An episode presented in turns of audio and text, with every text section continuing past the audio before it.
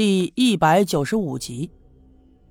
这时候，六姑又说了：“小叶呀，六姑跟你说的话呀，你回去啊，好好琢磨琢磨啊。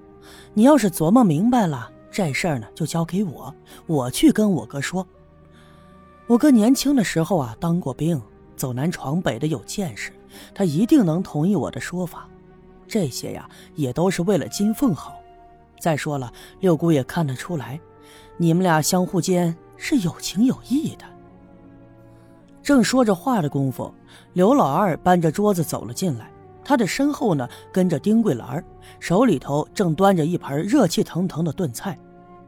就是啊，就是，金凤这孩子多好呀，大家伙都看得出来，他是看上你了。行了行了，这小年轻的吵个嘴、拌个架什么的，都别往心里去，一人往后退上一步。啊，这事儿回头啊，让六姑去说道说道，两人和好啊，就算了。丁桂兰听了我们的谈话，也跟着劝，我只好笑了笑，没再多说什么。饭菜已经做好，大家伙儿都围在桌子旁准备吃饭。刘老二呢，要给我倒点酒，我摆手拒绝了。其实我平时不怎么爱喝酒，更何况现在我是有事而来。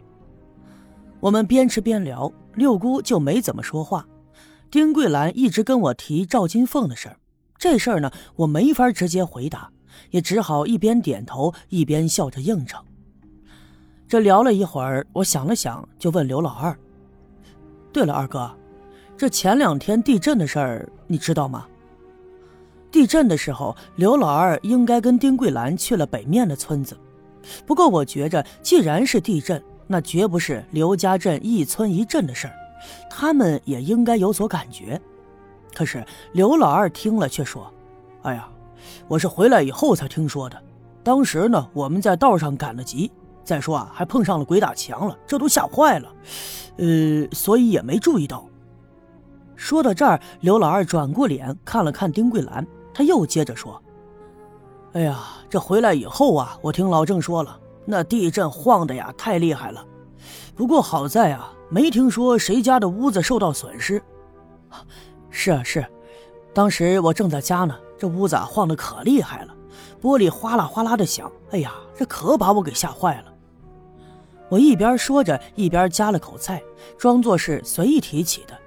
然后我又问他：“二哥，我总听说呀，一般这地震之前都是有前兆的。”那你说前一阵子咱们村那口井怎么好端端的就塌了呢？是不是跟地震有关系啊？啊，我还听说呀，咱们村部的后面有个菜窖，那不知道这回地震受没受到影响？是不是也给塌了呀？我是故意把话茬引到这儿的，可是刘老二并不知道。听我这么一说，他眉头一皱，把筷子放在了桌子上，特别紧张地说。哎呀，对对对对对对，这两天你看也是事儿多，我爹又病成这个样子，我这心里头也乱。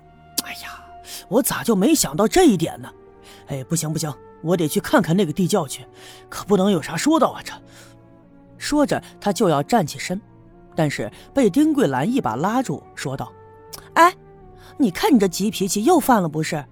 就算是塌了，那你现在去了，他也都塌完了，你着急个啥呀？”得了得了，小叶还在这儿呢，好好吃饭。等吃完饭呀，回头再去看，那也来得及呀。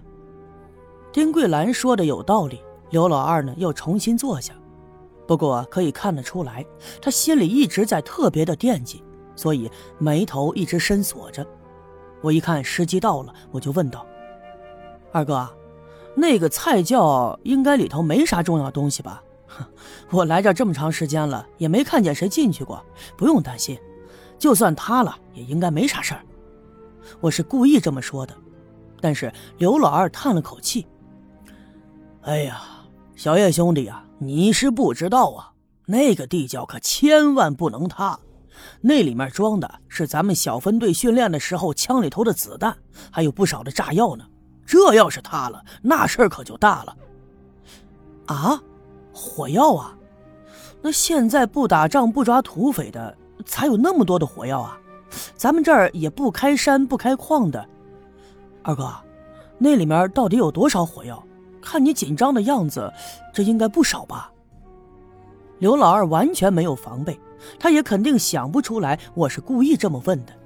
他放下筷子，一脸严肃地说：“这火药啊，在咱们这儿存了有三年多了。那年县里来了人，就原打算从咱们这儿往东山那边啊开出一条道来。咱们刘家镇东山后面有个村子叫五顶山，那儿还住着二十几户人家呢。嘿，那村子的路呀，比咱们这儿还难走啊！想出个城进个店啊，都得爬好一阵子的山呢。”县城那边就来了工程队，勘测了好几天，也弄了点火药，就存在后面的地窖里头。可后来就不知道咋的，这事儿就黄了。县里头也一直没派人来拿走这些火药，所以啊，就放在地窖里头。看来呀，正如我所猜测，村部的确是存着火药的。那么如此说来，在山上存了火药的，多半是刘家镇内部的人。那么。到底会是谁呢？聊了一阵子，饭呢也吃的差不多了，这天儿又阴了下来。正如那句老话说的：“关门雨下三宿。”所以我赶紧辞别了六姑，回到了自己家。回家以后啊，我就安静了等。明天上午雨停了以后，我相信刘老二肯定会去村部查看那个装着火药的地窖。于是。第二天天亮的时候，我早早的就去了村部。一进村部的院子，我就看见李海静正蹲在他的屋门口洗头发。平时呢，他的头发总是扎在脑后的，如今散了开来。我发现他这头发的确很长，又黑又顺，看起来十分的漂亮。他也看到了我，一边擦着头发，一边冲我笑着。我们随意的聊了几句。不一会儿的功夫，这院门口就传来了脚步声。正如我所猜测的，刘老二果然来了。这身后呢，还带着一个人，是小分队员老郑。前段时间呢，老郑伤了脚，经过这段时间的休养，也已经好的差不多了。但是啊，走起路来还会有轻微的踮脚。刘老二跟我打了招呼，又看了看李海静。不过呀，刘老二这个人呢，比较实在。他并不像其他人那样，只要看见我和李海静在一起，就会在心里多想。二哥这么早就来了呀？